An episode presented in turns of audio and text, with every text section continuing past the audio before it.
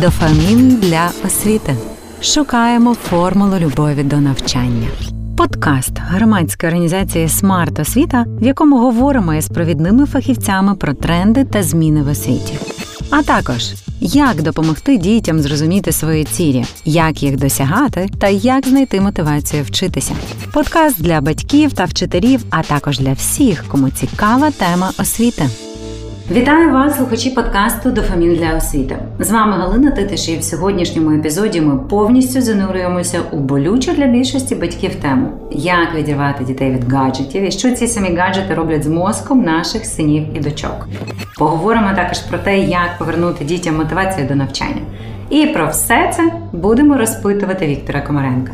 Мій сьогоднішній співрозмовник нейрофізіолог, кандидат біологічних наук, співзасновник і керівник освітнього і дослідницького напрямків Behavior. Ми, власне, в гостях у Behavior і записуємо цей подкаст прямо тут, в їхньому офісі. Пане Вікторе, добрий день. Вітаю. Одна з найбільших проблем зараз це така низька мотивація дітей навчатися і докладати зусиль. Я розумію, що це комплексне питання. Сюди входять і там занудні підручники, і вчителі, які не люблять свій предмет, і так само занудно його викладають. Але з точки зору фізіології, нейрофізіології, що нас мотивує щось робити, і що потрібно, аби ця мотивація залишалася довгий проміжок часу, тому що навчання це ж серйозно завжди і надовго. Так, е, без мотивації ми нічого не можемо робити. Будь-яка наша діяльність вимагає цієї мотивації, такого внутрішнього бажання робити щось. Тут, до речі, слухаючи ваш е, анонс нашої бесіди. Я би не був таким категоричним з приводу е, такого суцільного негативу в бік гаджетів, сучасних цифрових технологій, тому що, по-перше, ми нікуди від них вже не дінемось. По-друге, необхідно їх правильно застосовувати в різних справах і в різній діяльності. І по-третє, це дуже класний інструмент для того, щоб мотивувати навчатися в тому числі. Тому е, тут справді ви праві в тому, що мотивація питання комплексне і. і о, однобоко висвітлювати його дуже тяжко і, мабуть, не дуже коректно. Але з іншого боку, якщо ми не знаємо складових мотивацій, ми не розуміємо, як воно працює в комплексі. Тому будемо намагатися якось розбиратися. Добре, давайте почнемо з складових мотивацій, якими вони є, і що потрібно для того, аби вона в учнів не зникала. Є три базові умови так, для того, щоб ми Е, щоб ми забезпечили ну, нормальну роботу з інформацією. І тут, якщо ми говоримо в контексті когнітивних послідовності когнітивних процесів, так то є три етапи. Перший етап е, це е, отримання інформації ззовні, да, нібито завантаження її до мозку. Другий етап це запам'ятовування інформації, там внутрішня обробка, аналіз. І третій етап це те, що називається самоконтроль, мотивація, те, що змушує нас або сприяє нам не відволікатись на якісь інші е, завдання і, власне, працювати з тією інформацією, да, яка, яка нам е, потрібна. Але дивіться, для того, щоб ці всі три. М- особливо перші два етапи були виконані, нам необхідно забезпечити умови діяльності мозку для того, щоб він власне зумів забрати, захопити інформацію, обробити і запам'ятати. Це перший перший факт, чи перша перша умова це достатній рівень активації мозку. Якщо ми будемо говорити не словами науковців, да, а словами пересічних людей, це по суті забезпечити стан е, бадьорості. Тобто ми не можемо. Ми не, ну, не зовсім так. От, власне, бадьорість, відчуття бадьорості. Е, Тут це дуже просто. Е, Коли рівень активації мозку низький, ми відчуваємо себе сонливими. Ви коли-небудь вчили ефективно щось за умов сонливості? Особливо, якщо це перша пара, і в тебе починає О, от, от, я, от я, це дуже важливо, тому що тому що виявляється е, ранішні заняття вони не для всіх однаково будуть ефективні. У підлітків взагалі відбуваються такі страшенні гормональні зміни і взагалі фізіологічні якісь перебудови, що у них по суті зміщується е, їхній хронотип в бік е, того совиного. Да? Вони пізно лягають спати, вони тільки все починається ближче до ночі. Всякі, всякі історії, Знає, так, так. абсолютно. І відповідно, абсолютно, і це у них фізі... абсолютно нормальний фізіологічний процес. У них виділення мелатоніну відбувається пізніше, і в них оцей от цикл е, бадьорість сон зміщується от в більш в пізні часи. Відповідно, вони прокидаються фізіологічно. Час прокидання у них теж зміщується на годину другу пізніше. Відповідно, коли вони приходять на перші уроки, у них ще достатньо високий рівень мелатоніну і е, недостатньо високий рівень серотоніну, який забезпечує стан бадьорості. Відповідно, вони ще сонливі. І Стан активації, звичайно, і в багатьох країнах. Принаймні багато про це говорять, а десь вже і запроваджують, щоб для старшокласників перші уроки змістити на годинку туди, в бік пізніше, в бі, на більш пізніший час. Гаразд. І це буде фізіологічно. Перший фактор з'ясували. Так. Е, ні, ні, почекайте, це не так все просто, тому що існує ще е, суб'єктивне відчуття перезбудження, яке теж не сприяє навчанню. Будь-хто в перезбудженому стані, що діти, що дорослі, не зможуть адекватно працювати інформацію. Е, тому, наприклад, е, якщо ми говоримо про дітей, і вчителі точно знають, що після фізкультури, якщо це справжній урок фізкультури і там є справжнє фізичне навантаження, то діти якийсь час не працездатні на інших уроках. І тут необхідно правильно теж е, комбінувати фізичну активність, яка активує наш мозок з різними типами когнітивних навантажень. Тобто фізкультура першим роком це теж не найкраща ідея.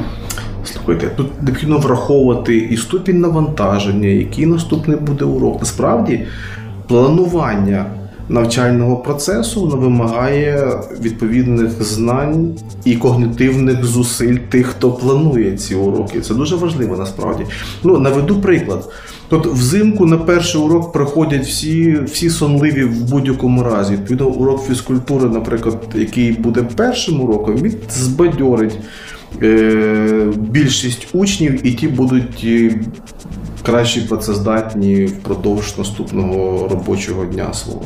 Якщо ж ми говоримо про, наприклад, е, якийсь ігровий день на уроці фізкультури перед математикою, діти можуть бути перезбуджені і необхідно в дещо знизити рівень їхньої активації до помірного, і тут теж можуть бути е, різні засоби продуктивними, такими як, наприклад, е, фонова музика, яку можна використовувати, повільна фонова музика.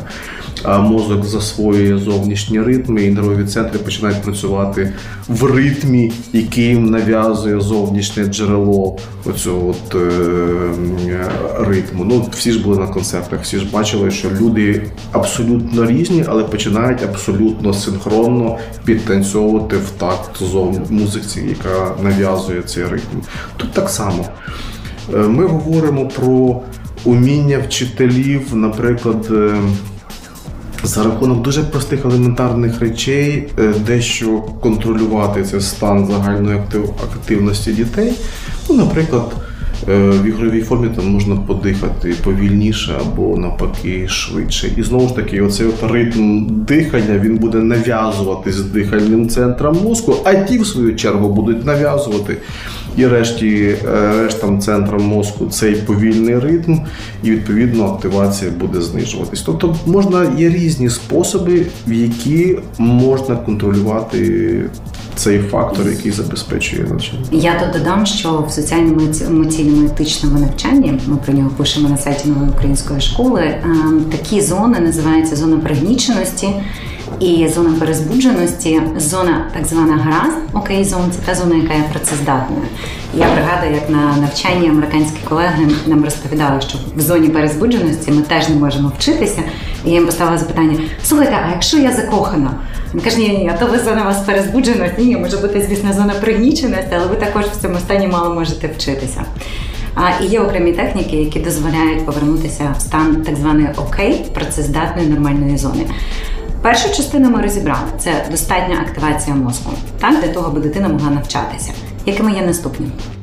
Ми ще речі не розібрали, тому що насправді тут ще один є е, факт, який, про який ми дуже багато говоримо на своїх заходах, і про це, мабуть, і багато пишуть, але, мабуть, це ще не завжди очевидно для більшості, наприклад, педагогів. Тому що інструментом, який забезпечує якраз ем, можливість е, помірно активувати мозок, є стрес. Mm-hmm. Тобто стрес є тим інструментом, яким можна мобілізувати або навпаки демобілізувати учня на на уроці. І, як правило, помірні стреси це і є ті е, правильні фактори, які забезпечують ту помірну активацію. Що щось цікаво, от з точки зору з точки зору біології, стрес це, якщо говорити просто, це реакція на будь-яку новизну. Mm-hmm.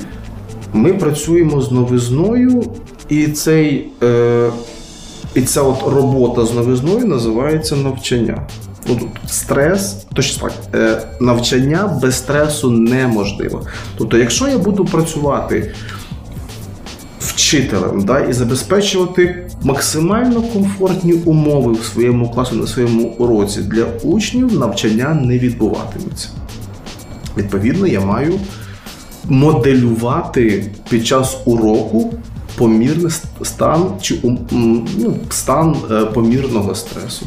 Помірний стрес може бути викликаний різними способами, абсолютно.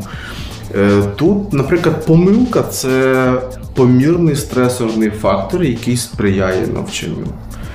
Якщо ми говоримо про е, ступінь новизни матеріалу, це теж стресорний фактор, який можна контролювати і дивитись по реакції аудиторії своїх учнів, наскільки то та чи інша ступінь новизни їх а активує, чи навпаки вона їх перезбуджує, тобі ж лякає по суті. Новизна це, це якраз і є тим фактором, який запускає мимоволі процеси навчання. Тому що нам завжди необхідно зрозуміти, оця новизна безпечна чи небезпечна. Для того, щоб зрозуміти, її необхідно що зробити вивчити. І відповідно, чим більше новизни, тим більше небезпеки вважається мозку. І відповідно тут якраз і вчитель повинен цю е, ступінь новизни помірно знизити, щоб не перевести в стан комфорту, але і не забезпечити це от перезбудження і боя і це страх до цієї новизни. Так, тому що ми також говоримо, що коли нам небезпечно, ми не вчимося. Звичайно, як е, чи є якісь ознаки, за якими вчитель може зрозуміти, що цей вже стрес є непомірний для їхніх учнів, він є завеликим? Знаєте, от е, питання воно і серйозне, а з іншого боку, м, викликає у мене теж такої, знаєте, відчуття такої іронії. Чому? Тому що від природи ми всі вміємо аналізувати психоемоційний стан інших людей. Це цей механізм описаний в теорії, е, в теорії розуму. Ми вміємо за рахунок. Е, аналізу поведінки інших людей за рахунок аналізу психоемоційного стану, а ми весь час транслюємо оточуючим е, якусь інформацію про те, що ми відчуваємо, або як ми ставимось до чогось. І ці всі речі дуже здорово наш мозок вміє аналізувати і е, ставити такі, знаєте, вердикти. Ага, тут цей втомився, перезбуджений, подобається, не подобається, йому огідно, йому добре, і ми вміємо це робити мимоволі, бо у нас такі вроджені задатки є. Внутрішній компас, який все знає, чітко визначити. Ну, це перший момент. Так. Е, Вчителі. ну, точно уміють і знаються на поведінці дітей, і вони розуміють, ця поведінка, допустим, адекватна до контексту уроку чи неадекватна. Якщо ми розуміємо, наприклад, що посидючість, тобто сконцентрованість, вона вимагає зусиль. Відповідно, коли дитина е, проявляє ознаки при яких вона не концентрована, да, дивиться в різні боки, да, вона займається вже іншими справами, але не тими завданнями. Це вже є ознака того, що о, ти вже тут перебрав із цією новизною, з цим складністю завдання. Необхідно зробити паузу, знизити цю рівень активації і. За рахунок перемикання і мікро якогось там відпочинку, да, от збалансувати е, поточні процеси на уроці, відновити працездатність і далі працювати з дітьми. Тобто, досвідчені вчителі це вміють фіксувати, фіксують, і для них це власне є зворотній зв'язок. Аудиторія, вчитель, з яким вони повинні вміти працювати і реагувати дуже лабільно на оці всі мікрозміни в класі. Активація мозку і такий працездатний стан. Щойно я так, щойно я назвав другий фактор, який називається увага. Увага, чому це так важливо? Тому що, по-перше, вона неможлива, коли у нас є недостатньо або занадто високий рівень активації мозку. Це перше. Друге, увага. Е- вона дозволяє нам відфільтровувати важливу інформацію від неважливої. Відповідно, те, що концентрує на собі увагу, воно обов'язково буде запам'ятовуватись. І пам'ять це є третій фактор, який забезпечує навчання. Отже, без активації у нас неможлива увага, без уваги неможливо запам'ятовування. Відповідно. Е, яка яка особливість уваги? По-перше, увага буває різних видів. Вона буває мимовільна, довільна, пост-увага буває. І от, власне, талановиті вчителі або професійні вчителі вони вміють працювати з різними видами уваги, активуючи чи мобілізуючи там почергово чи послідовно, як завгодно, різні її типи.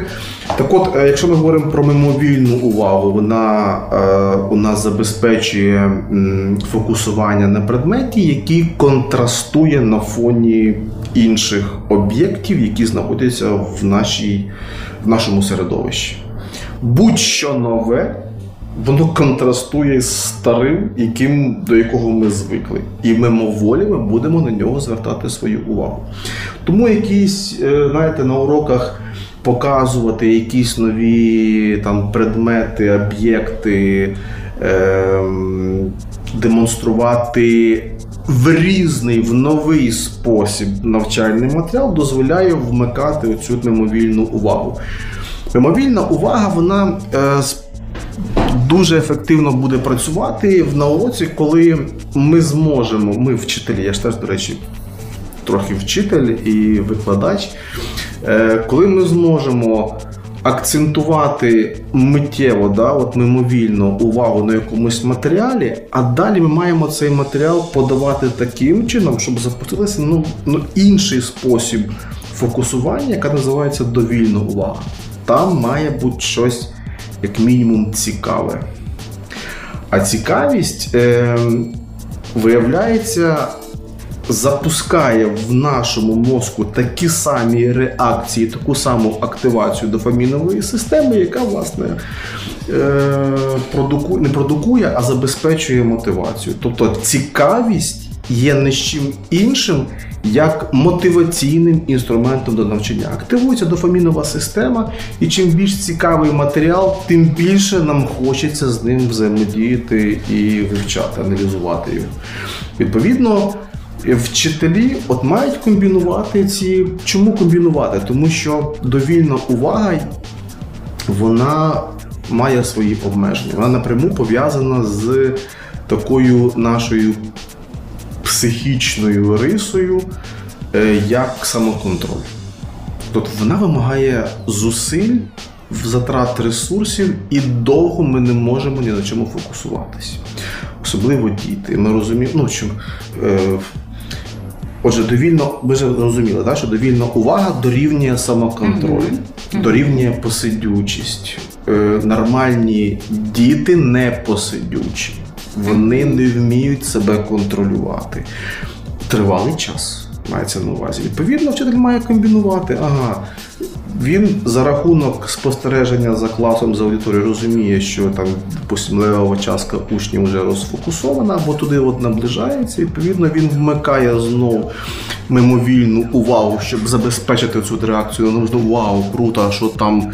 І це спонукатиме знову дітей нормально концентруватись, або навпаки робити ці от мікроперерви для того, щоб мозок відновив працездатність і відповідно здатність до довільної концентрації.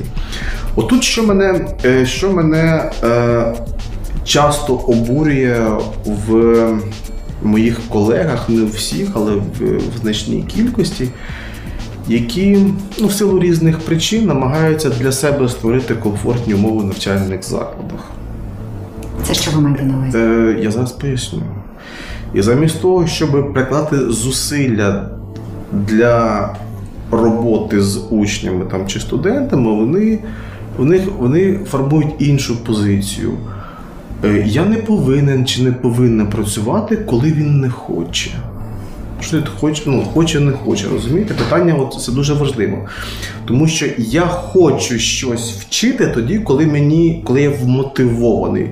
Ну, наприклад, цікавість це одна із форм мотивації. Я, ну окей, хочу щось вчити, е, коли я знаю, що це я маю вивчити. Да? Відповідно, тут ще працює самоконтроль. Його у дітей бракує.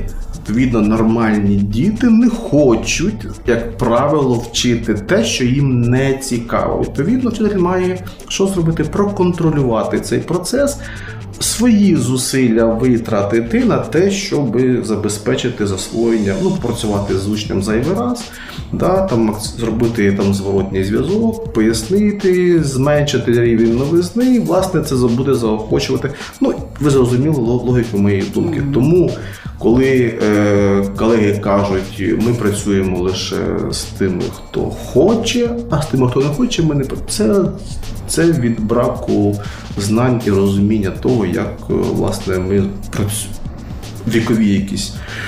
Зміни в поведінці і як ми обробляємо інформацію, в тому числі під час навчання. Тобто не ліниві діти, а недовмотивовані. Е, ну, дивіться, Ну, по-перше, раз. По-друге, ще раз наголошую, що самоконтроль у дітей не є високий і вимагати від них усвідомленості як від дорослих людей це себе вводити в оману. Дофамін для освіти. А я чула багато реплік про те, що раніше з самоконтролем було якось краще, а зараз через те, що дуже багато гаджетів і дуже багато спокус, діти постійно наступно на них перемикаються. Гаджети тут якось до чогось, чи вони теж абсолютно ні до чого? Ну звісно, що ми можемо. Е... Впливати на свою поведінку, так і звісно, от дивіться, як формується мотивація і взагалі бажання, що бо як формується у нас поведінка щось робити. Ну беремо, наприклад, Е, поведінку, яка називається навчання. Отже, я учень, е, і відповідно е, я маю щось вивчити. Для цього, щоб я створив собі цю модель поведінки вчитися, у мене має як мінімум інформація про те, що я маю вчити, пройти такі знаєте, три, три рівні обробки мого мозку, якраз в контексті формування мотивації. Отже, перший рівень мотивації. Е, він пов'язаний швидше таким, знаєте, з емоційною реакцією Хочу, не хочу, подобається, не подобається. Прекрасно. Отже, якщо такий базовий рівень мотивації існує, його необхідно що зробити? Забезпечити. Хто це має забезпечувати? Той, хто має учневі викладати матеріал. Він, як мінімум, має бути цікавий. Отже, це хочу, не хочу. Другий варіант, другий поверх е, це вже ну, в лапках поверх, щоб зрозуміло. Е, Другий етап він пов'язаний з тим, що вже е, лобна кора пов'язана з емоційними структурами, називається вона орбітофронтальна кора. Вона вже аналізує оці от, е, е, аналізує винагороду, да, яку я отримую. Ну, цікаво, не цікаво, це теж винагорода, тому що мати цікаву інформацію це, це як знаєте, як такий, такий приємний, приємний бонус для мого мозку. Е, мозок завжди любить, ну, щоб ви розуміли, ще дуже важлива, дуже важлива теза. Навчання це абсолютно природній стан нашого організму, нашого мозку. Е, Чому так трапилось? Тому що в дикій природі краще виживає той, хто вміє або навчився швидше виявляти ознаки небезпеки. Будь-яке нове середовище, да, ви з місця А, до якого ви щойно звикли, перейшли в місце Б, це вважати теж новизна. Якщо ви вмієте в новизні швидко розібратися розпізнати, відповідно, ну, небезпеки ви виживаєте. Відповідно, мозок завжди вивчає щось нове для того, щоб вижити. Звідси висновок. Отже, природа нам дала можливість вчитися. Е, і цю можливість як природній процес необхідно просто правильно використовувати. Не з під палки, да, а власне є, є природній інструмент. Будь ласка, зроби так, щоб він працював краще. Окей. Е, так от, власне, е, власне, е, другий, другий рівень мотивації, він. Слухайте, а ви помічали? Ну, я не знаю, як зараз. Я зараз з школярами не дуже контактую, а а кілька років назад контактував і дуже і дуже щільно. І е, коли така стала мода. Уже в пострадянські часи там ділити класи на гуманітарні, природничі, Математичні. І якоюсь диво величезна, наприклад, кількість учнів е, різко не полюбила математику, там Це чи правда. хімію, Це правда. фізику. Всі раптом І- стали і- і- гуманітаріями. І, коли запитуєш, слухайте, а, чо- а чому ж тобі не подобається математика, чи фізика, чи хімія, ну щось таке складне? Одна із класичних відповідей, яка, до речі, давайте поговоримо, такий діалог буде з вами. А яка класична відповідь? Чому? Да, одна з класичних. це важко, це не Окей. цікаво, це Так. сложно і це незрозуміло. Так, а ще? Це от це, це, дивіться, зараз ми говоримо про якраз оцей перший провод, да? цікаво, не цікаво. Або багато новизни, мало новизни, що лякає, тобі страшно, не страшно. Це от, власне, це має так працювати, тільки щоб ці базові, базовий е, рівень подолати. То роз'яснив краще, знизив ступінь новизни, відповідно, я вже не боюся. Я Да? відчуваю молодець. М. Я можу з цим впоратись. Ні, ні, я не боюсь, тому що я побачив там якісь ознаки відомого, з чим я можу працювати. А от другий рівень, от який ще, ще така оговорка, така, знаєте, класична для більшості учнів. А на що мені треба в тому житті? Оця ваша хімія, коли я буду, допустим, маркетологом. На що мені ту хімію знати? Відповідно, е, що система освіти часто не забезпечує. Вона не забезпечує цінності знанням, які ми здобуваємо. Якраз оцю цінність аналізує вже ця орбітофронтальна кора. Якщо я не знаю, навіщо я вчу, це означає, що немає цінності цих знань у, учня. І тут теж необхідно з цим якось е, працювати. І зараз є дуже, як на мене, прогресивна думка і тренд в нашій. І мені здається, навіть нова українська школа е, робить кроки в цьому напрямку. Сучасні підходи до навчання вони не розділяють предмети, вони навпаки їх об'єднують. Кожен предмет, наприклад, в радянській школі це був жив своїм окремим життям. Ну там біологія, там приходиш на зоологію і вчиш внутрішню будову там якоїсь земноводних або я не знаю, ну будь- будь-що, допустим, будову клітини. Нащо воно от реально, навіщо воно потрібно? Ну окей, ну ядро, ядер, якась мітохондрія. І що? Ну справді, чому я це маю Правда. знати? Діти постійно це Дітям не дають навіщо? сенсів. А коли, наприклад, ви говорите, дивіться, а ви знаєте, що в клітині там 80% води. А чому саме води? Тому що це самий кращий чи один з кращих розчинників. І коли ми, допустимо, пов'язуємо хімію з існуванням клітини, а існування клітини пов'язуємо із нашим власним там станом, да, з якимись побутовими речами, з якими маємо кожен кожен день справу. А Туди ще можна при, при, приплітати і фі, елементи фізики, як там радіохвилі впливають чи не впливають. Вибачте, тоді приходять люди з школи, які розуміють, навіщо ця хімія, де вона використовується, чому 5G це не це не є шкідливо, чому чому вакцинація це не чіпування, чому це взагалі. І ложка не прилипне до руки. Ну, щось типу такого. Тобто Люди отримують знання не відірвані, не абстрактні, а вони справді ось навколо нас ці всі знання.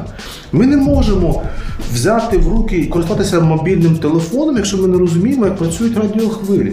Або ми не розуміємо, чому це скло воно протиудар, за рахунок чого воно е, стійке до механічних ушкоджень, чому працюють літіві батарейки, чому там літій? Літій це ж хімія. Хм, Чому ж той літій забезпечує акумуляцію енергії, а потім комусь і пішло-поїхало. І так працює це от подача інформації, яка не відірвана від сенсів, які нас оточують. От як приклад, да, от, е, одного з е, прометеїв, да, який такий стиль навчання доносить, да, це є ліцей лідер. Е, І там ця методологія і цей підхід дуже здорово поставлений методологічно. Тут е, ну, лише можу сказати. Компліменти в бік цього закладу. Це не єдиний, звісно, заклад, який так працює. А Зараз дуже багато, ну знову ж таки, нова українська школа. Е, і сучасні, якісь знаєте, нові нові фахівці в області педагогіки, взагалі навчання, вони е, почали, здається, по-іншому дивитися на всі ці процеси, пов'язані з освітою, і це дуже тішить. Бо так мозок працює, так лише нам буде. Е, Цікаво щось досліджувати, коли ми знаємо сенси своїх знань. Ну і третій е, поверх, він самий головний, я ж говорю, і це той поверх, який Е, мабуть, найслабкіше місце в учнівській аудиторії. Це власне е, ділянка мозку, яка називається дорзолатеральна е, лобна кора, яка якраз і керує нашим цим самоконтролем. Вона визначає ціль, до якої маю йти, вона відфільтровує незаплановані. Е, спокуси, да, вона каже, о, дві, оціль моя там. На спокуси ми не звертаємо уваги. І і формується ця от запланована чітка стратегія поведінки, яка нас рухає саме туди до мети і не дозволяє відволікатися на якісь е, побічні подразники, які кожної миті на нас впливають і намагаються відірвати нас від того шляху. Але вже цікаво точно всіх цікавить, а як же ж оцю от мету, ну, оці всі три поверхи мотивації тримати в тонусі, грубо кажучи, е, впродовж тривалого періоду, четверть там, чи, чи півріччя, чи навчальний рік, врешті-решт. І тут зрозуміло, що ніхто не вийде на самоконтролі. Коли е, ми розпочинаємо будь-що, якусь нову справу, ми дуже вмотивовані, як правило. І ми нібито контролюємо свою поведінку. Чому? Тому що там ми розуміємо, яка, яку там цінність ми отримуємо там через, е, допустим, півроку. Да? Але коли ми кожного там кожного дня вкладаємо якісь зусилля, працюємо, і йдемо до того шляху, який закінчиться через півроку. Рано чи пізно цього ресурсу самоконтролю стає стає брало, ну його не вистачає на великому рахунку. І зростають ризики того, що ми відволікаємось на ці всі от направо-наліво. І тут е, що важливо, для того, щоб от забезпечити оцю от мотивацію до кінця і цей самоконтроль, необхідно мати ці от проміжні перемоги, проміжні винагороди. І е, справді будь-яка велика тема, е, наприклад, навчальна, да, її логічно розбивати на якісь на етапи. Причому етапи, якщо грамотно розбивати, від самих простих до потім самих складних, щоб оцю цю новизну контролювати. Так? І от тільки но е, дитина, да, учень, маючи достатньо мотивації пройти перший етап, проходить, він отримує результат. Він має бути мінімальний якийсь, але він має бути і має бути позитивний. І тоді о, круто! Дивіться, я зробив щось, доклав зусилля, зробив щось, отримав позитивний результат, активується ця наша система винагороди, вона мотивує зробити наступний крок. І в такому разі нам вистачає ресурсів і самоконтролю за рахунок того, щоб пройти маленький, маленьку відстань, пройти її успішно, отримати мінімальний якийсь, але видимий результат. І таким чином ми хоч- хочемо кожного разу робити наступний крок.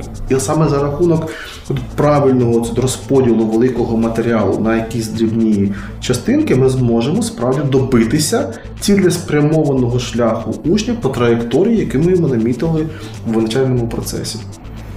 Ін- інакше, на жаль, не, Не працює. не працює. Тобто, да. це частина відповіді на запитання, чому а, так мало людей завершують онлайн-курси. Там Це- 5-10% чи ні? Це головна причина, чому так відбувається. І, наприклад, знаєте, часто е, є, така, є така думка про те, що до навчання, наприклад, е, мотивує там платність чи безоплатність е, Курсів. курсів. Да. Нічого подібного. Платність зовсім не мотивує. І це доведено і спостереженнями, і дослідженнями, і навіть досвідом тих людей, які вчаться виключно на кейсах. Е, що мене дуже інколи Це тішить. Що дуже інколи. Ви запитаєте, наприклад, у будь-якого е, представника освітнього бізнесу, як багато людей у них насправді, якщо вони є серйозні онлайн-курси, спитайте ну, у Прометеуса нашого, да? От, чи багато у них багатьох, е, людей. Вони скажуть, що ні, що величезна частка людей не доходить. А чому так? Тому що ну, немає цих проміжних е, перемог, немає цих проміжних звітностей, які дозволили подивитись, що ж таке це ж зворотній зв'язок. Одна із одна із інструментів, один із інструментів мотивації це зворотній зв'язок. Я побачив, оцінив, ага, є класний результат, хоч, хочу далі продовжувати. Немає, мозок це сприймає як помилку. Активує процеси навчання, які у нас за Тож дофамінова система це не система лише винагороди, це система навчання. Вона якраз уміє розпізнавати помилку, коли вона є, вона активує когнітивні процеси мимоволі. Це абсолютно природній механізм. Навіщо? Щоб на фоні мобілізованих когнітивних цих от ресурсів побачити, що я зробив там, де нібито я очікував винагороду, що я там зробив неправильно. Ідентифікується помилка, і далі вона не повторюється вже. Відповідно, якщо я не допускав помилок ніколи сам особисто, да, то відповідно у мене шансів вивчити щось набагато менше стає. А якщо, наприклад, ви заплатили за курс, ви розумієте, Да. що це ж ви за нього вже заплатили. Так, так правильно, я купив. Так. Так А, все, і це я означає, купив. що- І я, і в мене не працює один дуже класний психологічний е, механізм мотивації, який називається сумління. Так я купив. Я нікому нічого не винен. Це ж мої кошти. Я, ну, ви розумієте? Має спрацювати чуть-чуть жадібність. Я ж витратив на ні, це не гроші. От вона, воно спрацює в там перший місяць е, після того, як ви оплатили. А далі е, оця глибина втрати ресурсів в мозку нівелюється. Ну, вибачте, ви ніколи нічого не, е, не, не втрачали в своєму житті. Ну і матеріально. Втрачали, звісно. Ви, ви зразу така емоційна реакція, а там втрата. Переспали там три ночі. Все, нема жодних втрат. Мозок е, під час сну обробив емоційний компонент події, власне, саму подію, раціоналізував і ви така. Та ну окей, це всього на всього там якийсь годинник чи гаманець, я там зароблю. Ну, хоча знаходимо виход з ситуації. Тут так само. Я купив Все. І це не працює. І не важливо, чи ви будете тим, хто заплатив за ваші курси, чи компанія за вас. Нема жодної різниці. Це загальні принципи, чи це чи в онлайні є якась особливість все-таки? Е, В онлайні є величезна особливість, е, це відсутність е, ну, власне, фізичної взаємодії між е, гравцями процесу, учасниками процесу. Чого немає в онлайні? Да? От е, давайте ми будемо говорити про, про ідеальний онлайн, да, який може зараз існувати. Відсутність е, фізичної взаємодії е, там, учень-вчитель це означає відсутність миттєвої допомоги, відсутність е, правильного ну, планування навчального процесу прямо тут і зараз. Бо я бачу, втомився, не втомився, Так, зрозумів, не зрозумів. Да. Зрозуміло, що зростає. Е, Більш того скажу, от є таке слово, яке ніхто не любить, е, бо його однобоко трактують. Називається контроль. Всі бояться контролю, але контроль це може бути як і демотивуючим фактором, так і мотивуючим фактором. Тому що якщо я знаю, що хтось проконтролює мою роботу, ну вибачте, я ж не хочу попасти в якусь халепу, я буду робити цю роботу. Інша справа, що коли кожен мій крок контролюють, і всі мій кожен вдих і видих, це вже буде демотивація, звичайно. Але оце от помірний контроль це мотивуючий фактор. І будь-який студент чи учень знає, що якщо викладач, вчитель є на уроці, то він мусить працювати. Да? І, Відповідно, він мобілізується і він працює. Чого немає в онлайні дуже часто? Ну чому е- всі вчителі розуміють, що я не можу послідкувати, як працює ну безпосередньо процес навчання в онлайні. Я бачу, що там він відкрив комп'ютер, закрив комп'ютер. Я вважаю, що він був там в ЛМС чи був там виконував. Але ж від цього ти ви такі, ну, ви, ви такі робите прогнози, що він щось там робив чи не робив. Але ж ви не знаєте напевно, що він робив, як довго він робив, як він робив.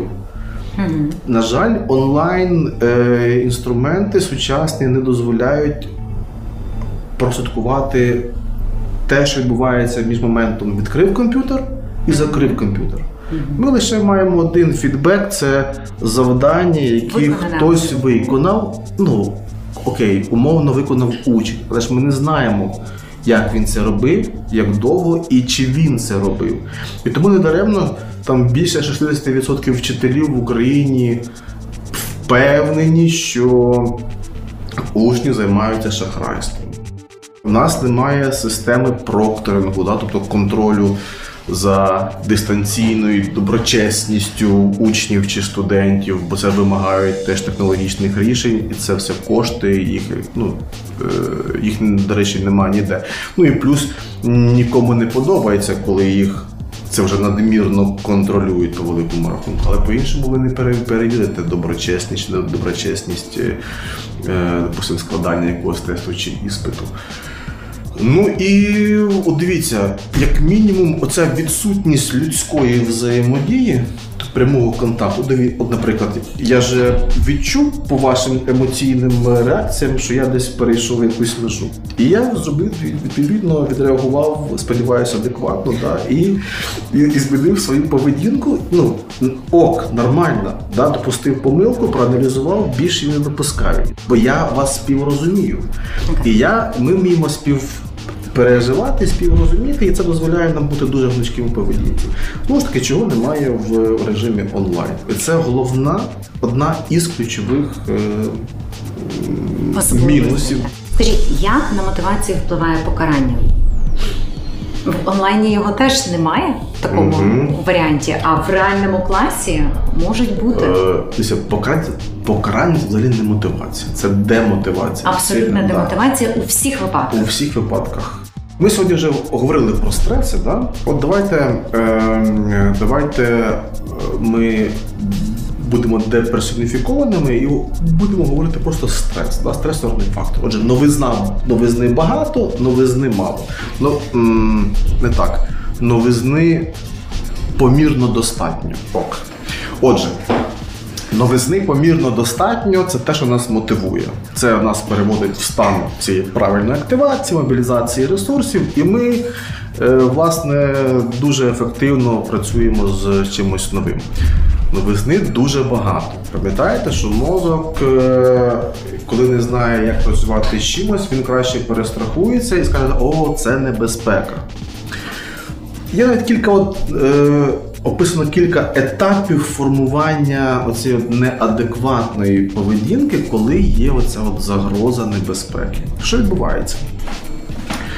Активуються структури, да, які повинні реагувати в природі, зазвичай в, в адекватних ситуаціях. Активуються структури мозку, які відповідають за стрес реакції. Мигдалина. Вона відповідає за те, щоб а. Змобілізувати когнітивні ресурси і оцінити контекст, в якому відбувається щось потенційно небезпечне. І це дозволяє нам цей контекст запам'ятати. Навіщо? Бо якщо колись я побачу ознаки навколо себе, які передують небезпеці, якщо я встигну е, свою поведінку якось змінити і убережу себе. Це називається контекстне навчання, яке дуже, до речі, прикольне, класне і працює. Окей, але цей же момент, е, значить, е, оця мигдалина стає домінуючою структурою мозку. Вона фактично блокує, ну умовно кажучи, да, блокує е, лобну кору, яка має контролювати співактивність різних структур мозку і приймати раціональне рішення. Вона, ця мигдалина, е, забезпечує виключно фокус точечний на цій новизні і більше нічого не помічає. Ми лише бачимо потенційну загрозу. Навіщо? Щоб в цій такому глибокому аналізі могли побачити хоч щось, що ми знаємо. Як тільки ми бачимо щось, що нам відомо в цій новизні, ми знову вертаємо контроль над ситуацією. Тоді знову лобна кора. О, так ми знаємо, як працювати. І вона поступово на, на, е, навпаки лобна кора відновлює контроль і пригнічує оцю от афективну мигдалину. Але якщо ні, якщо загроза залишається, відповідно мигдалина залишається цією ключовою структурою, і вона буде впливати на поведінку нашу подальшу. І наступають афективні реакції. Які це реакції? Ну, наприклад, якщо ми говоримо про навчання, це фізичне або когнітивне уникнення небезпеки. Ну, що таке фізичне уникнення? Це я боюсь вчителя. Я боюсь взагалі Я того уроку, не хочу йти в школу, наприклад. Когнітивне уникнення це коли та таке складне, краще я заховаю той підручник сюди і колись зробити завдання. Оце прокрастинація. Це, це ж один із е, проявів афективної поведінки, коли нам щось дуже незрозуміло, або коли нам вчитель погидний. Що, До речі, це дуже важливий фактор в комунікаціях вчитель учень. Відповідно, ми уникаємо е, цієї небезпеки, складної якоїсь теми, створюємо ілюзію, що все ок. На якусь там мить ми нібито відновлюємо е, контроль над собою, але ж проблема ж не усувається. Вона чим довше ми в такій ілюзії існуємо, там чи учень, тим більше він не засвоює матеріалу і перетворюється там в потенці в хронічного якогось там трічника, Прокрас- двічника. Ну да, він стає хронічним неуспіваючим учнем тільки тому, що в нього була абсолютно природня нормальна реакція, яку не розпізнав вчитель через ну, батьки чи вчитель через різні там е, суб'єктивні чи об'єктивні причини. Так от, страх нас вчить не долати проблему, а її минати. Проблема залишається, а ми, а ми вміємо лише ситуативно або на довший час минати е, цю проблему. І, і, наприклад, чому в сучасній, наприклад, системі вищої освіти є студенти, які за рахунок е, дипломатичності е, і комунікації, да, вони не отримуючи знань, отримують, допустимо, не, Високі е, оцінки. е, не мають проблем в навчанні. Да?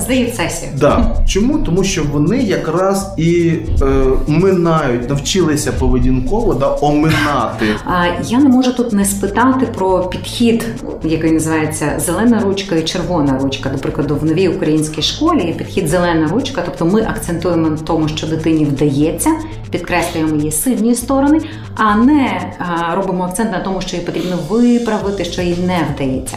Який насправді з точки зору нейрофізіології підхід працює краще?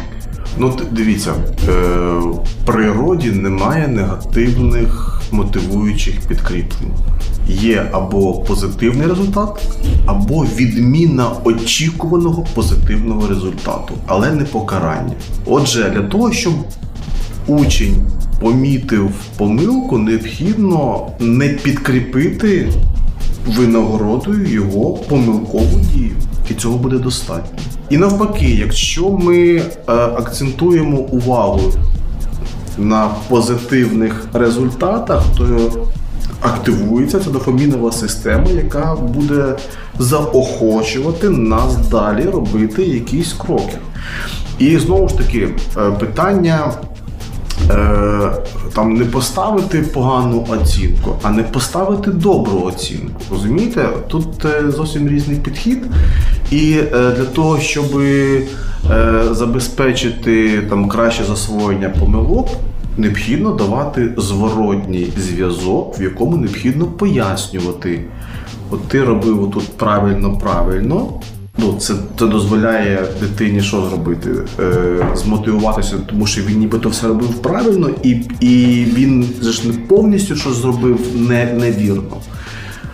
А в цьому місці ти не отримав правильне тому, тому, тому. І це от зворотній зв'язок з поясненням, що так, що не так, дозволяє якраз е, активувати ті природні процеси навчання, і помилка буде засвоюватись і не повторюватись при наступних виконанні подібних завдань. Тому е, негативна оцінка це є що? Це є покарання. Покарання, ще раз наголошую, покарання у нас е, формує афективну поведінку уникнення неприємних ситуацій. І повірте мені, це не буде. е, Причому уникненням неприємної ситуації це не буде вивчити матеріал. Це буде створення якоїсь ілюзії, зупинитись на, в процесі виконання складних завдань. А я все одно його не зроблю, ну що я буду зусилля тратити. Або знову ж таки це буде апатія чи нелюбов до вчителя, це прогулювання уроків, ну будь-які здава, з точки зору да, учнів е, виходи ситуації, які насправді не, не є виходами з ситуації. Дофамін для освіти. Давайте я зараз моделюю таку класичну ситуацію. Наприклад, от клас, е, вчитель перевіряє домашнє завдання, учень не зробив домашнє завдання. Зазвичай я сідає два. Ну там сідає, отримав негативну погану оцінку. Що в цій ситуації вчитель має зробити, якщо учень, до прикладу, не зробив домашнє завдання, не поставити двійку? Ну, дивіться, по, по, по, по-хорошому, е, ну, перше, ми ж не розуміємо там контексту ситуації, в яких що відбувається. Да? Тому давайте ми змоделюємо дуже просту е, якусь грубу ситуацію. Ну, по-перше, е, це не критикувати учня публічно. Це дуже важливо. Тому що це знову ж таки, е, ви повинні розуміти, що ми від природи реагуємо на критику, навіть якщо вона аргументована по-різному. Для когось критика це буде надмірний демотивуючий фактор, а для когось це буде мотивуючий фактор. Не питання. Тут е, ми не вгадаємо. Але в будь-якому разі, коли публічно наголошують на якихось недоліках, да, це завжди буде демотивуючим фактором. Це, це, це по-перше. По-друге, ну, ми ж не знаємо е, причини, чому домашнє завдання не виконано. І тут якраз е, необхідно, на мою думку, е, впроваджувати підхід, який називається персоніфікація. ну, обставин може бути мільйони чуть-чуть, чому дитина не виконала завдання. Ви ж не знаєте, а відразу оцінювати негативно. Це означає, що ви демотивуєте, не знаючи справжніх причин, чому. А можливо, там були фактори, від які, ну, які не можна було е, впливати учневі. Або ж знову ж таки незасвоєний матеріал. Чому? Тому що багато для нього новизни, і він фізіологічно цього не міг зробити. Ну тому тут питання, е, вважаю, має бути абсолютно індивідуальним і кожним випадком треба працювати персоніфіковано. Це, це дуже важливий підхід, мені здається. Дофамін для освіти. Я тепер хочу трошки повернути нашу розмову саме з навчального процесу і переміститися додому до такого другого великого страху батьків, тому що ось дитина прийшла зі школи вона там вчилася, швидко зробила домашні завдання, а потім увесь вечірній час вона сидить за комп'ютером або за телефоном. Ми розуміємо, що, скоріш за все, там вони отримують якесь дофамінове підкріплення, погрались в якусь гру, отримали призи, погрались в якусь гру, отримали призи. Це такий, знаєте, величезний страх батьків, що їм робити з цими дітьми. Що би ви порадили, як відірвати дітей ось від цього дофамінового тотального підкріплення, яке існує в інтернеті через гаджети? Розуміючи, що окей, гаджети це інструмент, може це не таке вже і зло, ви спочатку самого сказали, але все ж тоді виходить, що діти наші увесь час сидять в гаджетах. Навіть на перервах в школах насправді про це скаже багато батьків і багато вчителів. Ну, по-перше, е, справді гаджети це не зло точніше, не абсолютне зло.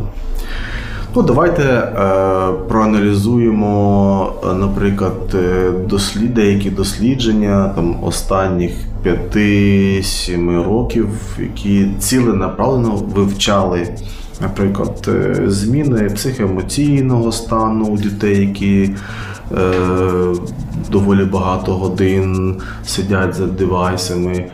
Е, ми поговоримо про якісь когнітивні зміни, коли діти граються в ігри. Ми говоримо про соціальні зв'язки. Так от виявляється, що, наприклад, е, негативні зміни психоемоційного стану у дітей, які навіть більше 6 годин за добу знаходяться в гаджетах майже непомітні. Тобто об'єктивно їх фактично немає.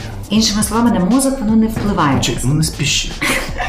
Все, все впливає. Але я говорю, я, я говорю про те, що ми не можемо пов'язувати да, допустим, агресивну поведінку дітей з тим, що вони сидять багато. Ні, такі ну, дослідження показують, що якщо такі зміни і є, вони настільки дрібні.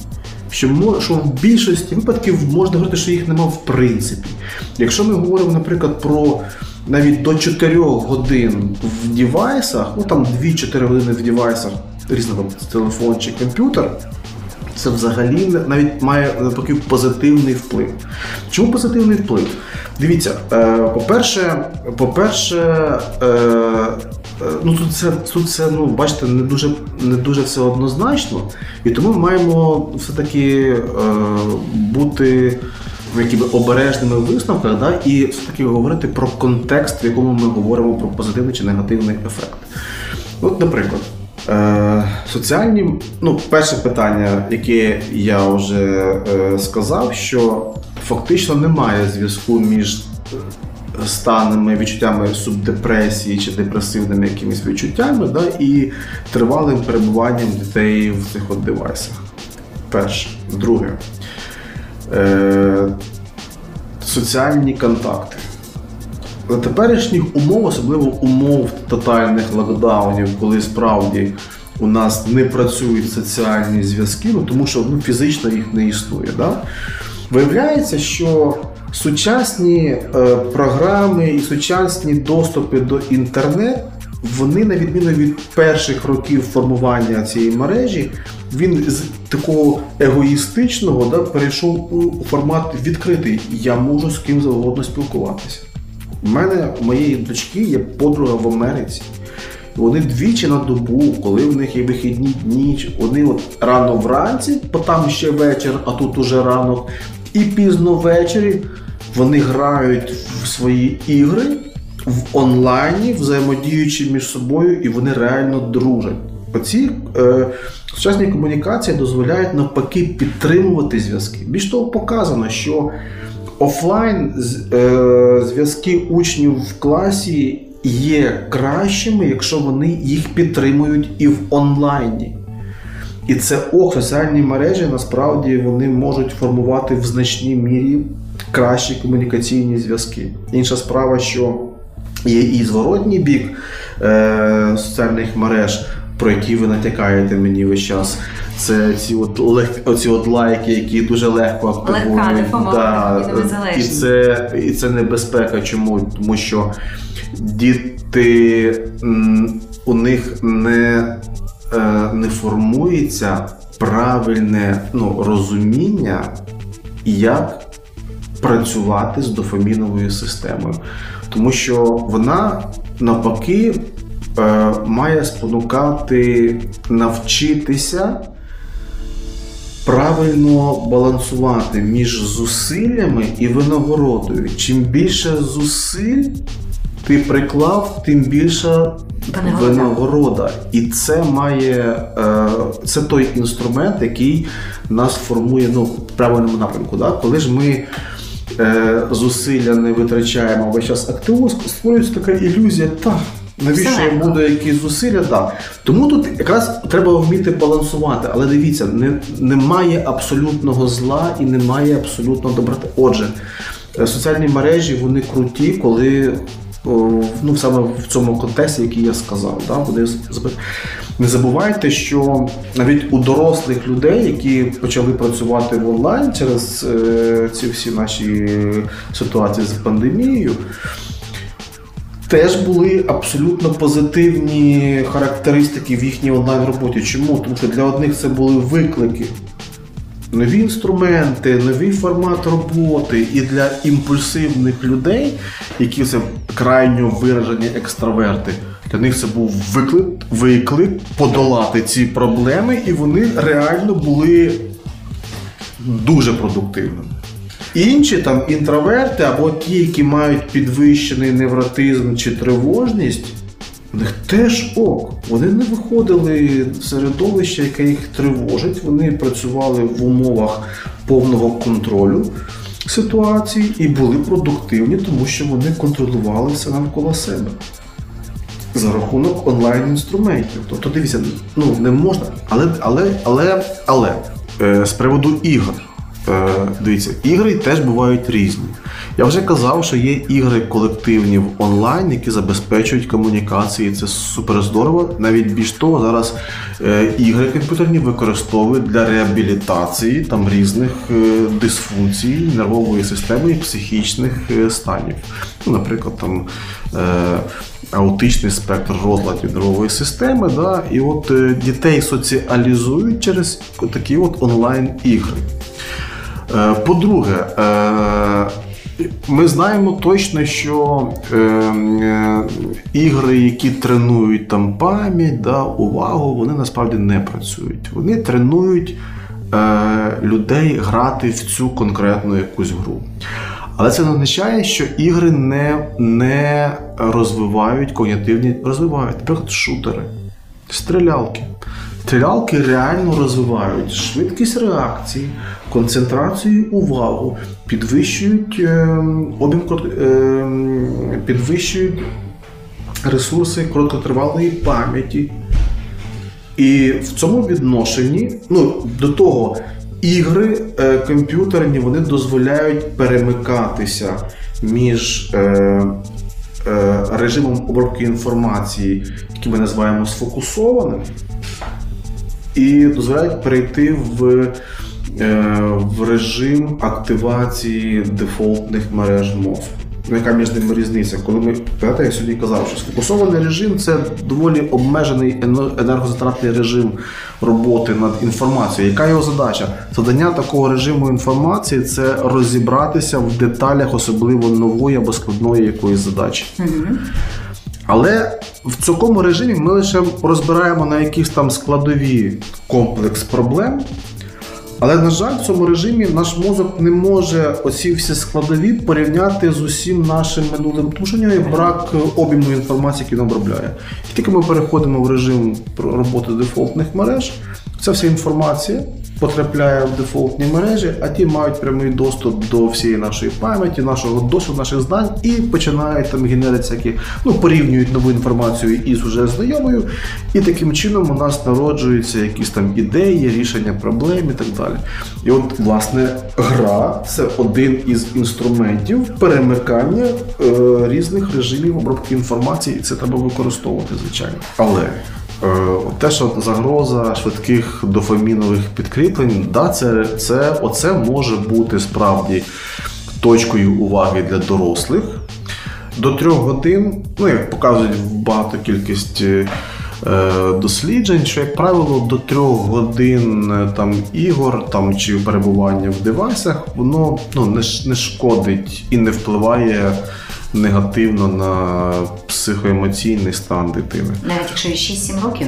Е, Ні, от е, ми говоримо про шкільний, такий середній, старший середній шкільний. Да. Там дещо, звісно, менші об'єми того часу. Е, і що мають робити батьки? Да? Ну зрозуміло, що життя в онлайні відрізняється від того, що є в офлайні. І тут якраз е, дуже часто всього-навсього вистачає лише одного кроку зробити просто вийти з дитиною на вулицю. І цього достатньо дуже часто буває, щоб дитина захопилася все, що її оточує. І забули на деякий час про дівайси. І і головне, що дуже важливо, е, Пам'ятаєте, ми сьогодні говорили багато про е, дофамінову систему. Так от, власне, вона, ще раз наголошую, це не лише система мотивації, це система навчання. Якщо ми дозволимо своїм дітям або забезпечуємо умови своїм дітям приймати самостійно рішення їхніх ситуаціях життєвих, це означає, що вони активують свою дофамінову систему і набувають свій досвід. Якщо вони щось зробили і отримали позитивний результат, вони це запам'ятають і будуть повторювати цю позитивну для них дію. Тільки но вони зробили щось, де очікували позитивний результат, а тут упс. Помилка, значить, аналізуємо. Так, ми не робимо, шукаємо іншу стратегію. Таким чином, ми дозволяємо дітям формувати у них не лише свій життєвий досвід, точніше, ми формуємо і життєвий досвід, і навчаємо їх, що робити, приймати рішення самостійно. Чому це важливо? Ну, Тому що коли я маю величезний свій життєвий досвід, і я вмію приймати на його підставі рішення, то мені легше працювати з новизною, яка мене чекає завтра, тому що в мене є досвід. Відповідно, якщо мені новизна не страшна, в мене рівень тривожності помірний. І я контролюю ситуацію.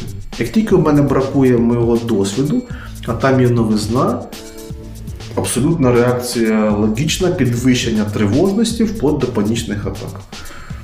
Ось вам, будь ласка, як в побуті, да, як повинно працювати це навчання. Просто вивести дитину на вулицю і дати їй от але вивести без телефона це може бути проблематично, тому що багато батьків вам скажуть, що їх дуже телефон просто дуже складно забрати з рук. Діти, навіть коли виходять на вулицю, вони сідають ну, на лавочках з телефонами. Е... Давайте я завершу саме запитання в цій ситуації. Батькам, що їм треба встановлювати якийсь батьківський контроль, обмежувати проміжок часу, домовлятися, що на вулицю ми йдемо а, там без телефонів і просто спілкуємося. Тоді діти зазвичай починають торгуватися. А наскільки ми йдемо на вулицю? На півгодини, на годину, на дві. Тобто, це така, знаєте, складна ситуація, коли на яку скаржиться дуже багато батьків, що їм реально складно зацікавити реальним життям дітей, які вже звикли до цього такого класного, комфортного життя в онлайні. Ну, я теж тато, я розумію е, батьків, які повинні конкурувати з технологіями і трошечки докласти зусиль своїх, щоби, відповідно жаліються чому, тому що вони. Ну, не докладають або не подумали, як докласти правильно. Ну, це моє переконання. Зусилля Ну, я теж, е, навіть знаючи купу різних речей, е, я теж людина, і в мене теж якісь людські природні слабкості, да, і це нормальна історія, коли справді не подумав наперед, не запланував там, допустимо, е, вихідні дні. І природньо, да, я не, не знайшов. ну, Батьки, вмикайте свою креативність, врешті-решт. Вам лише треба зробити одну річ: зробити з дитиною перший крок а далі вона сама захопиться. Це природа.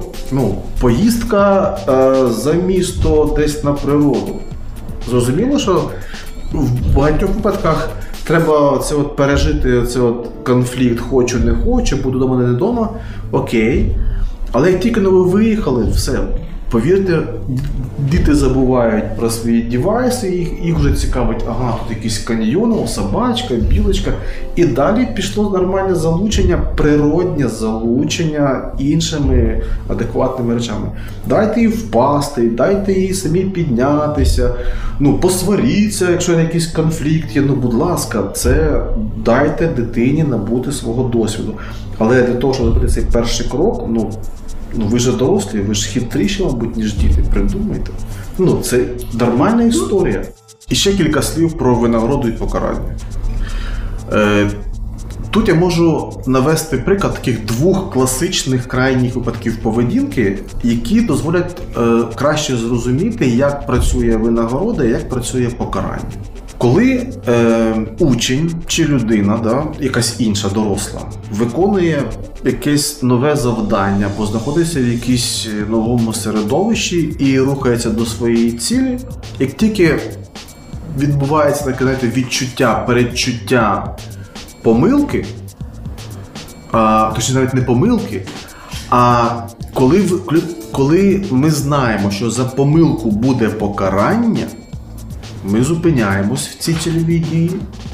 На півдороги. З, да, от з думкою, окей, краще я зупинюсь, не зроблю завдання, щоб уникнути покарання. І я зупинився спати на півшляху. До того моменту, коли загроза мене. Тоді, о, все окей, все минуло, і я пішов собі далі. Е, як працює е, позитивна винагорода? Я йду по шляху, зробив помилку. Я знаю, що з неї не карають, але я не отримав своєї винагороди. Відповідно, моя стратегія, що подумати, як я маю траєкторію свого змінити, щоб продовжити шлях до винагороди. І так, відповідно, я не зупинив, я призупинився, обернувся, зорієнтувався, змінив стратегію, пішов далі. Позитивне підкріплення. Так. От вам суттєва відмінність між покаранням, зупинився і чекаю, поки покарання пройде. І інше, коли я очікую винагороду, і я знаю, що я можу зробити помилку. Але якщо я її зроблю, я не отримую винагороди. А так як дофамін, він каже, а я ж а я ж, а я ж не хочу ж винагороди, а я то дофаміна залежний, ну мозок мається на увазі. І він все одно хоче зробити крок до позитивної якоїсь е, цілі. Ось так воно працює насправді. Дофамін для освіти. Гаразд. В онлайні дуже складно перевірити е, те, чи самостійно діти зробили домашнє завдання, чи не зробили, як вони його робили взагалі. Які формати оцінювання тут мають бути для того, аби реально оцінити? От я не погодився з вашою думкою. Я запропоную свою думку. Значить, е, проблема, яка от визріла ось от реально при пандемії, що єдиний спосіб, який дозволяє проконтролювати знання, це якісь там онлайн-тести. Але онлайн-тести е, і будь-яке інше тестування, яке от це от результуюче, е, воно дозволяє мені невігласу будь-який тест пройти навіть з 60% успішністю. А це вже так. Ми на спеціально у себе в лабораторії брали якісь англомовні, якісь бозна які курси, і так навмання просто клікали на їхні задачі, і ми отримували е, від задовільних оцінок до добрих оцінок. Просто так. Тому що, не задумуючись, вигадували, просто навіть не читаючи запитань. Відповідно, е, тести як форма оцінювання знань, вона має право на життя, але вона не має бути абсолютною. Результуюча, це власне є результуюча. Результуюче оцінювання, воно має воно не показує реальних знань учня там чи студента. А от формуюча оцінка це зовсім інша історія. Це історія, коли я, як викладач, оцінюю не лише успіхи, я оцінюю і працездатність учня, і то, як він змінився, коли прийшов в клас на перший урок. І ось він вийшов з іншими уміннями шукати, обробляти інформацію. Бо я кожен день працюю індивідуально, тож бачу його от індивідуальну траєкторію навчання, які він робить висновки, як ми з ним попрацювали індивідуально, як я змінив для нього подачу інформації, щоб він складне засвоїв і зробив його простим і доступним. І власне я бачучи, як він рухався впродовж, впродовж навчального процесу. Я розумію, навіщо я буду йому взагалі давати будь-який іспит, коли я знаю, як він працює, я знаю, що він знає. І от зараз виявляється, є технології, які Тоді ж технології були вже до до карантинних часів, але зараз їх переносять в онлайн. Чому Тому що технології дозволяють якраз і оцінити оцю індивідуальну траєкторію. Є такий е, інструмент в нейрофізіології, зараз дуже модний, популярний, називається айтрекінг, коли да, ми, спеціалісти, можемо відслідкувати фокус уваги Де е, респондента. Так, звичайно. І виявляється що ще до карантинних часів в багатьох експериментах було показано, що по тому, як діти концентруються на конкретних елементах матеріалів, які їм демонструють в класі, можна скласти прогноз, яку вони отримують оцінку на іспиті. І цей прогноз має величезну високу кореляцію позитивну. Відповідно, який сенс їм ходити на іспит, коли я, як вчитель, бачу, як вони працювали з інформацією кожного дня. І зараз ці технології дозволяють е, переносити в інструменти для онлайн-навчання. Зараз веб-камера перетворюється на айтрекер. І вчитель може отримати інформацію, як конкретна дитина працювала з конкретним матеріалом індивідуально і в групі. Ну, наприклад, якщо ви читаєте весь клас читає там Хемінгуей, якусь там повість, і ви бачите по тепловій карті уваги, що дивіться, там там 5 останніх абзаців гарячій, гарячій груповій тепловій карті. Відповідно, якщо у учня так само гаряча ці ділянка тексту, жодних питань, що він його знає, проаналізував, вивчив. Це, Це свідчення того, що він пропрацював, молодець.